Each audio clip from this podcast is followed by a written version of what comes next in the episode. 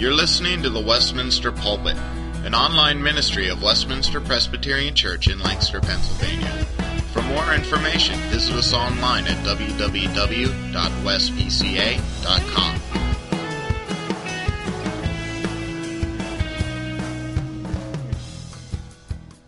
This evening, we'll consider, continue our series on the book of Judges, and we're up to Judges chapter 6.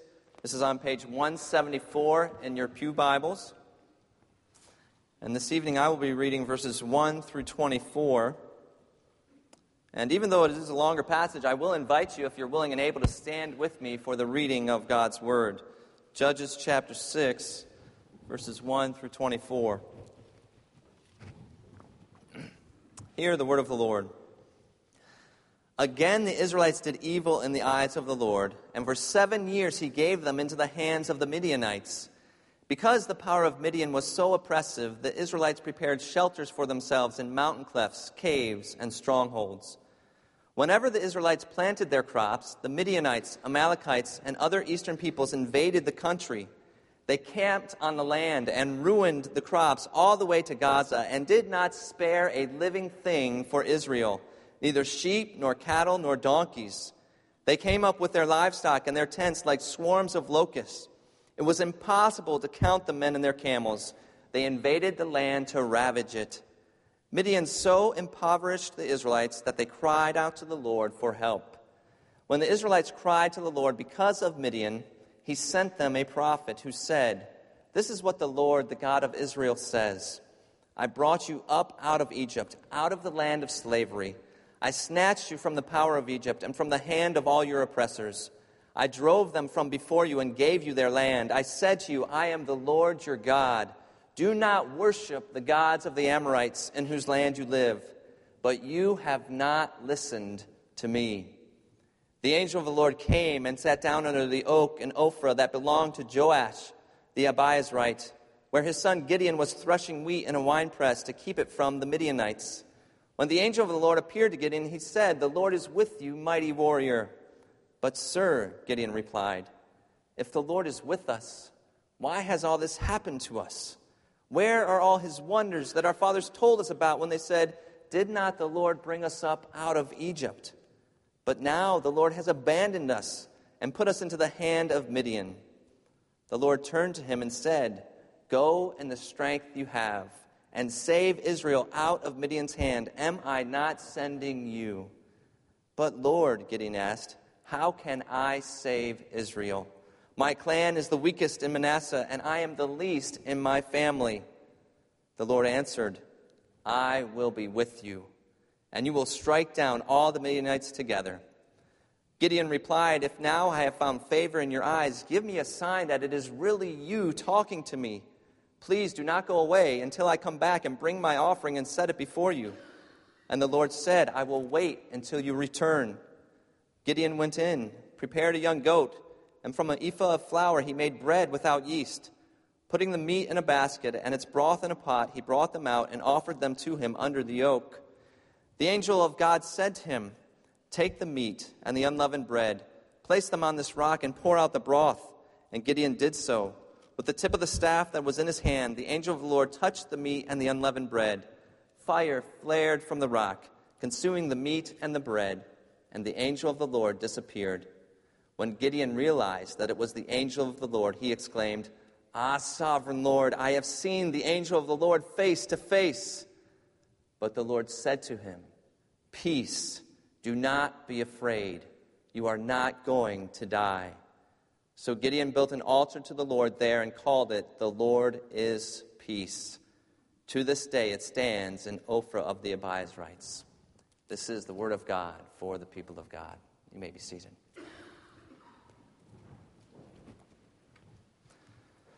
And let us pray. God, we thank you for your word. We pray that you would pour out your Spirit upon us tonight. Open our eyes that we might behold wondrous things out of your law, and may you be exalted. We pray these things in Jesus' name. Amen.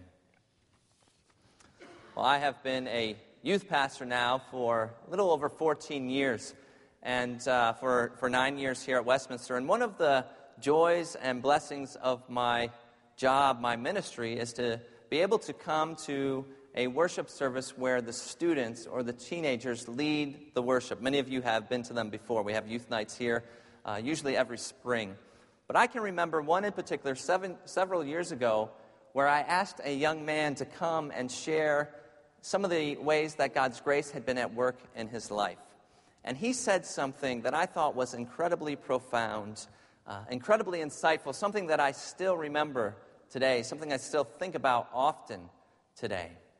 He said that when he was asked to think of an example of the grace of God at work in his life, he had a hard time picking one out because as a child of God, it was all of grace. Everything in his life came from the grace of God. And I think that is what we have here tonight in Judges chapter 6. It's as if the quill was dipped in grace to write every line. Grace flows throughout this entire passage. And as we look at it tonight, we'll see that there is indeed surprising grace in the midst of severe distress. There's also surprising grace in the face of disobedience, and there is surprising grace in the calling of a deliverer. But we'll start by looking at the first section, verses 1 through 6, and as we look at that section, we see the surprising grace that comes even in the midst of severe distress. Now, when you understand the description of the severe distress that the Israelites were under in verses 1 through 6, you might think that it's hard to find any grace there at all. You might wonder if I know what I'm talking about. See, for seven years, God's people were suffering under the oppression of their enemies. It was so bad that the people were forced to flee from their homes and live in caves. Now, I'm sure you realize that caves do not make the ideal dream home. Caves are dark and damp, they're cold, and they're cramped for space. Yet, this is what the people had to resort to. And not only that, but they were left with nothing to eat.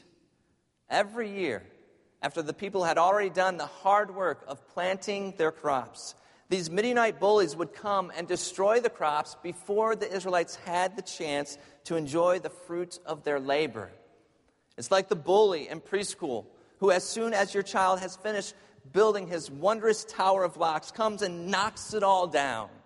And then your child builds it again and he comes and knocks it all down. And you wonder, how long can your child put up with this before he cries out? Now, you can imagine if you've ever planted a garden or worked on crops, the hard work that goes into it. Imagine the Israelites out in their fields. Maybe their children are there helping them. After the second year, the third year, as they're doing that hard work, are they not thinking, why are we doing this?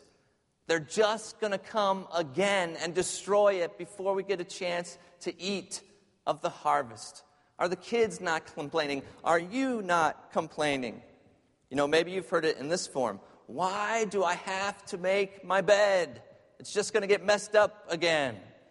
But this is so much worse than that. So much worse than that. Verse 4 says that they did not spare a living thing. The Midianites came and they destroyed the crops and they were killing the flocks. This was a terrible way to live. They were oppressed, they were hungry, they were tired, they were poor, they were afraid, they were on the run for their lives, they were losing hope. Where is the surprising grace in this severe distress? Well, what's surprising about these opening verses is not that there is suffering or distress in the midst of a fallen world. It's not surprising that the Israelites are suffering as a result of their sin, but the surprising grace is seen in what is not said here. See, in verse 1, what's not said is this Again, the Israelites did evil in the eyes of the Lord, and so the Lord poured out his holy and righteous wrath on them for all eternity. What's surprising is what doesn't happen. What doesn't happen is they are not immediately sent to hell for their idolatry, for their rebellion and rejection of God. What's surprising is not that they are suffering, but that they are not suffering worse. Think about what the Israelites should have been suffering. For as severe as the distress was, it was infinitely better. It was infinitely better than the suffering that they deserved to be receiving in hell at that very moment. It was infinitely better what they were suffering, infinitely better than what you and I deserve to be suffering in hell at this very moment. The severe distress that they were under was like a vacation paradise compared with what they truly deserved and should have been receiving right then. They had had seven years to repent. Now, you might think, year after year, how can they endure this distress? But perhaps the more appropriate question to ask is year after year, how can God endure their idolatry? Pastor Rogers is preaching through a series in the morning, After Death, What? And he's been tackling some unpleasant subjects. And he's mentioned that well known sermon by Jonathan Edwards, Sinners in the Hands of an Angry God. And in that sermon, Edwards does vividly portray the wrath of God against, un, against deserving sinners. But that message is also a message of grace. Because while God would be perfectly just in sending all men and women to hell, while his wrath, as Edwards says, is aimed at unrepentant sinners, it has not yet been unleashed. You are not yet in hell. And Edwards says the only thing keeping you out of hell at any one moment is the grace of God, the mere sovereign pleasure of God. God is being gracious to you. You are not there yet. Martyn Lloyd-Jones says it like this Grace is favor shown to people who deserve no favor at all. We deserve nothing but hell. And he says, If you think you deserve heaven, take it from me, you are not a Christian. God is being gracious to the Israelites. Yes, they are suffering, but oh, it could be so much worse, and it should be so much worse. They could be lost forever in hell. You know, part of the reason that Jesus has not yet returned is because God is being gracious with unrepentant sinners. He may be being gracious and patient with one of your family members or one of your neighbors or maybe with you tonight. In 2 Peter 3, we're told that the Lord is not slow to fulfill his promise, as some count slowness, but is patient towards you, not wishing that any should perish, but that all should reach repentance. Where should we be? Where should the Israelites have been? I believe you will never come to grips with how amazing, how surprising God's grace is until you believe and understand that you do not deserve it. Until you truly believe that you deserve to be in hell right now, at this very moment, being punished for eternity for your evil deeds. Their surprising grace and what they are not receiving. But the second reason I see grace in this opening section is because the distress, though it was painful, it actually led the Israelites to cry out to the Lord. God was giving them a chance to repent. And so, what this means is that there is something more important than having enough to eat. There is something more important than living in a comfortable home there's something more important than having a profitable job. There's something more important than avoiding pain and suffering. There's something more important than peace between neighbors. You know, what's more important than all those things? What's more important than all this world has to offer is being restored to a right relationship with your God. What's more important is being made aware of the fact that you are a sinner in need of a Savior and then crying out to God and turning from your sin and to God. What's more important than having enough to eat is coming to Jesus, the bread of life. Whoever comes to him will not hunger. Whoever believes in him will never thirst. What's more important than living in a comfortable home is having an eternal home prepared for you in heaven. What's more important than having a profitable job is giving your life to things that will profit for eternity. Jesus said, Do not work for food that spoils, but for food that endures to eternal life, which the Son of Man will give you. What's more important than the avoidance of suffering and pain is recognizing the pain and suffering that Christ endured on your behalf and being willing to suffer for the sake of Christ. What's more important than avoiding the suffering and pain of living in a fallen world, which is impossible, is avoiding the unending, incomparable suffering in hell, which is made possible only through Jesus Christ. What's more important than peace between neighbors is peace with God. The distress here is designed to lead to all those things that are more important. The distress here and in the bigger picture, God's discipline of all his children is evidence of surprising grace because God disciplines those he loves for their eternal good. You know, you might think of it this way. Um, last Christmas, we finally caved in and got our children a puppy. Uh, if you know my family, we have five kids. The oldest is 13. We have twins that are, are almost ready to turn eight. And they've been asking for a puppy from the time that they could talk, I think. And we finally said, okay, they're all out of diapers. They're a little older. Maybe they can help. We'll go ahead and get them a puppy. Now that we're dog owners for almost a year now, we've been talking to some other dog owners from the congregation. And they've been talking to us about the value of having an electric fence. Now, think about this. An electric fence, what does it do? It inflicts pain on your beloved pet. Now, why would you want to have an electric fence? But think about what it accomplishes. Yes, it might hurt your little adorable pet, but why? What's the purpose of the pain? The purpose of the pain is it's, it's a little bit of minor pain to prevent perhaps fatal pain. The purpose of the fence is to allow your pet to enjoy the freedom of the yard and the love of your children.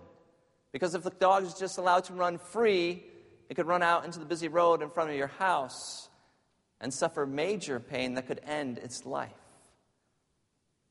So if you don't care about the dog, you just let it run free. You don't get an electric fence. And we don't have an electric fence now, so now I'm going to have to get one because my kids are listening to me. Um, but the purpose is to protect, to provide safety, to provide freedom. There's grace in this distress because it's meant to save you from the grave. You know, God's discipline is meant to turn us from sin that leads to death and turn us to God who brings life and peace. There's surprising grace in the midst of this severe distress because it did not end in their destruction and their damnation, which it should have. And God had every right to make it do that. It is what they had deserved, it's what they earned. But instead, God used it as a tool to lead to their restoration and their salvation. So, what about you? How do you respond to the distress in your life? You know, the Bible does not teach that it is always a result of God's discipline. I'm not saying that. The Bible does say, though, that it may be. So when there's distress in your life, do you have a teachable spirit? Do you come to the Lord in humility? Do you pray and ask Him to search your heart and see if there's any wicked way in you and lead you in the way everlasting? Do you run to God and trust Him or do you run away from God in complaining and in rebellion? God's surprising grace shows up even in the midst of severe distress. Well, the second way we see the surprising grace is found in verses 7 through 10, and we find that there is surprising grace in the face of disobedience. First, there's grace in the fact that God heard their cry, and He answers their cry. And you might say, why? Was God obligated to hear their cry? Did he have to listen and answer? No, he did not. He had every right to destroy them for their sin. why did he answer them? Look what it says in verse 1. Again, the Israelites did evil in the eyes of the Lord. This is Judges chapter 6. This is the fifth time we've read that in this book. Again, the Israelites did evil in the eyes of the Lord. And they would rebel, they would do evil again and again and again. But it should not surprise us that they did evil, that they were caught in this cycle of rebellion and repentance and rescue. It shouldn't surprise us because we do it too. We are familiar with the cycle because we live it. The story of Judges is the story of the Bible. It's the story of you. It's the story of me. It's our story. You know, what should surprise us is the fact that the Bible does not just end right after verse 10. When the prophet says, But you have not listened to me. Why doesn't the Bible just end right there? With every man, woman, and child sent to hell forever. Praise God for His grace that the Bible does not end there. We are not yet dead. He hears the cries of repentant sinners so that they can live. But I think there's also surprising grace in how God answers the Israelites' cry. It's not just that He did hear their cry, it's how He answered their cry. In verse 8, it tells us that the Lord, when the Israelites cried to the Lord because of Midian, He sent them a prophet. Now, I know this is not the Hollywood film American Dream version of an answer. You know, that would be something more like the angel of the Lord swooping down with his army and obliterating the Midianites and bringing up an incredible harvest of crops and returning them all to their beautiful, luxurious homes that have all been the recipients of these extreme makeovers, and they would have incredible peace with their neighbors. That's what would be the American dream version of an answer. But God gives them something so much better, something so much more needful and it's surprising grace because it comes in the form of a rebuke from the mouth of a prophet instead of the sword or the tent peg of a judge. But it leads to true deliverance, lasting. You see, the people just, they don't just need their circumstances changed, they need their hearts changed. They don't just need rescue from their oppressors, they need to know why they have been oppressed. They need to see their sin so that they can turn from it.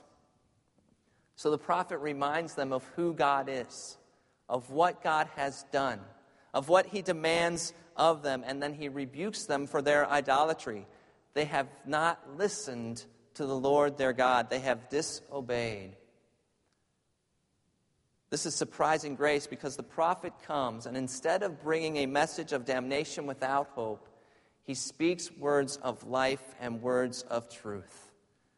His message is meant to reveal their sin, to unmask their idols, to deliver them from suicidal pleasures that end in death.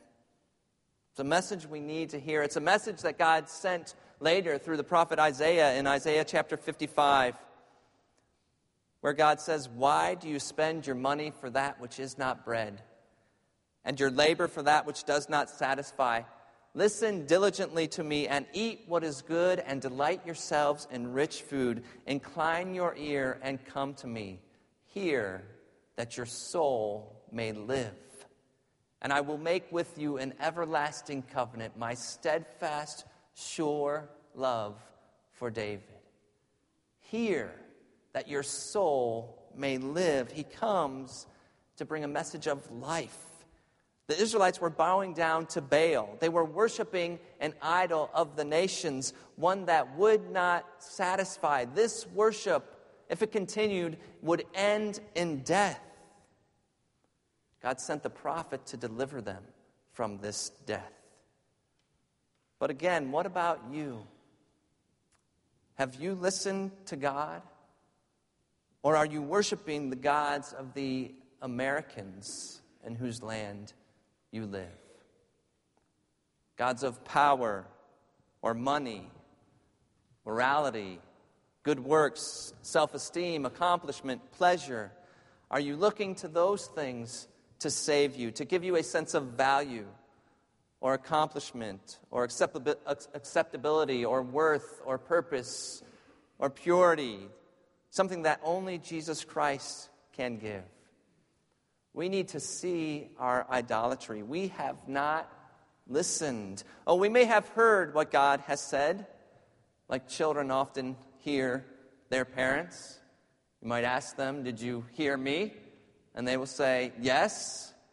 But you will say, But you have not listened to me. And what are you, what are you saying? You're saying they're not taking heed to what you're saying, they're not obeying you. You may be hearing from God when you're in this building on Sunday, but are you listening to the gods of the Americans the rest of the week? Who reigns in your heart? Who reigns in your life? David Powlison asks Has something or someone besides Jesus the Christ taken the title to your heart's trust, preoccupation, loyalty, service, fear, and delight? Who or what rules your behavior? Is it the Lord or is it a substitute, an idol? But you see, the good news is that God is patient with his people. He is slow to anger and abounding in steadfast love. He calls us to repent, and then he promises to forgive us, and he promises also to give us the power to deliver us from idols so that we can serve the living and true God. The surprising grace is that when God ought to destroy, he delivers yet again. When he has every right to shatter, instead, he prepares to save. There is surprising grace in the midst of severe distress, and there is surprising grace in the face of disobedience. And finally, in the last section, verses 11 through 24, we see that there is also surprising grace in the calling of a deliverer. Now, first, we see the surprising grace in the promise of God's presence. Verse 12 the angel of the Lord comes to Gideon, and he says, The Lord is with you. But Gideon responds in verse 13 with doubt. He says, Wait a minute. What do you mean God is with us? If God is with us, then what's going on here? Why all this severe distress? Why isn't the Lord bringing plagues upon the Midianites like he did to the Egyptians if God is with us? You see, the people had heard about God and his ways, but they were not listening. And Gideon's questions show just how much the people needed the rebuke from the prophet. We are so easily blind to our sin, we miss it. And we need to be told, like the prophet Isaiah again in Isaiah 59, where he said, Behold, the Lord's hand is not shortened that it cannot save, or his ear dull that it cannot hear. But your iniquities have made a separation between you and your God and your sins have hidden his, his face from you so that he does not hear.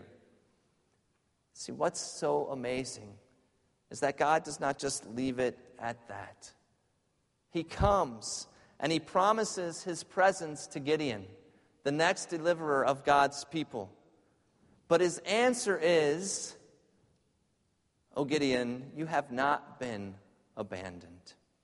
I have been here the whole time offering my surprising grace to you, and you are about to see the wonders that I can do. I am going to deliver you yet again, and I'm going to do it through you, Gideon. But Gideon objects. He says, I can't do it. My family is the weakest, and I'm the least of my family. So God says again in verse 16, I will be with you. This is the same promise that God gave to Moses, that Gideon would have heard about. It's the same promise that he gave to Joshua, that Gideon would have heard about. How could he not recognize that, not, that God is now coming to him? Gideon, I will be with you. But it's also the same promise that Jesus Christ has spoken to you and to me. Lo, I am with you always, to the very end of the age. But I wonder how many of us are like Gideon in verse 13? How many of us are asking that question? God, if you are with me, then why the distress in my life? If you are with me, why did I lose my job? If you are with me, why did somebody that I love die? If you are with me, why have my parents gotten a divorce? If you are with me, why are my kids rebelling or my grandkids not walking with the Lord? If you are with me, why do I have all these health problems? Why are my relationships in strife? Why does my car break down? Why do my checks bounce? Where are all your wonders? Why are you not blessing my parenting efforts? Why am I still enslaved by this sin? Has God abandoned us? The answer is no. God will never abandon his people. Jesus does not lie. Lo, I am with you always to the very end of the age. This is God's trump card to all troubles. I am with you. Now, God may not give all the reasons for the troubles, He might not give you all the whys, all the details, but He gives you something better. He gives you Himself. He promises his presence. There could be nothing better. You need nothing else. The psalmist cries out, Whom have I in heaven but you? And earth has nothing I desire besides you. My flesh and my heart may fail, but God is the strength of my heart and my portion forever. There is surprising grace in the promise of God's presence. There's also surprising grace in the promise of God's peace. And we're going to move right down to verses 23 through 24 for sake of time. That whole section there with Gideon uh, wanting a sign and bringing this offering, and the angel of the Lord having fire come out of a rock, it was all meant to show Gideon that the promise was indeed from God and it was his promise. But now we see at the end here this surprising grace and the promise of God's peace. And I find it utterly fascinating how this passage ends in verse 23 and 24. Let me read it for you again. Verse 23 But the Lord said to him, Peace, do not be afraid, you are not going to die. So Gideon built an altar to the Lord there and called it, The Lord is Peace. Now, how can he say that? There is not peace at that moment, is there? There is severe, terrible distress. How could there be peace when the people had not listened to God? And what's, what does an altar bring to mind? Not only does he say, Peace, you are not going to die, but then Gideon builds an altar. And what happens on an altar? There is death. There is sacrifice. See, Gideon will not die. The people will not die because there will be a sacrificial substitute death. And there is a much greater one coming that Gideon and the people of the Old Testament look forward to, that we have the blessing of looking back on. The one that the, the angels declared in Luke chapter 2 when they said, For unto you is born this day in the city of David a Savior who is Christ the Lord. And then the multitude of heavenly hosts appeared, and they said, Glory to God in the highest, and on earth peace among those with whom he is pleased. The reason we have hope for peace today is because a perfect, a final deliverer has come know, in verse 8 of Judges 6, the Lord answered the cry by sending them a prophet. But when you turn to the New Testament, God answers our cry. He answers our need by sending his Son. Galatians chapter 4 says, But when the fullness of time had come, God sent forth his Son, born of a woman, born under law, to redeem those who were under law, so that we might receive adoption as sons. In John chapter 3, which Dr. Rogers mentioned this morning, you know John 3:16. For God so loved the world that he gave his only son, that whoever believes in him should not perish but have eternal life. Verse 17, for God did not send his son into the world to condemn the world, but in order that the world might be saved through him. God would send his son, who would be prophet, priest, and king, who would be judge, savior, and final deliverer. There is surprising grace and the promise of peace. William Hendriksen says this of grace. He says, God's grace is his active favor, bestowing the greatest gift upon those who have deserved the greatest punishment. God's grace is his active favor, bestowing the greatest gift upon those who have deserved the greatest punishment. This grace is so surprising. It's so amazing because of who it comes to. It comes to those who deserve the greatest punishment, those who deserve hell. Something like suffering the torments of crucifixion for all eternity. This is who grace comes to. It's so amazing because of what it is. It is the greatest gift, it is God's riches. And it's so amazing because of what it cost and how it was made possible. You may be familiar with the acronym for grace G R A C E, God's riches at Christ's expense. Surprising grace is possible because it came at the expense of Christ Himself. You were redeemed. You have peace if you are a child of God, not at the cost of perishable things like silver and gold, but at the cost of the precious blood of Christ, a lamb without spot or blemish. There is grace everywhere. And we never outgrow our need for God's sustaining grace. Well, I said that you see grace in every line. But there is also a terror in this passage. There is also horror here because the horror of this passage is not how severe the distress was for the Israelites. The horror is the very real reality that we deserve worse. And we will receive worse if we persist in our evil and reject the Son of God. For what will God's wrath be like? If Judges 6 was a display of his surprising grace.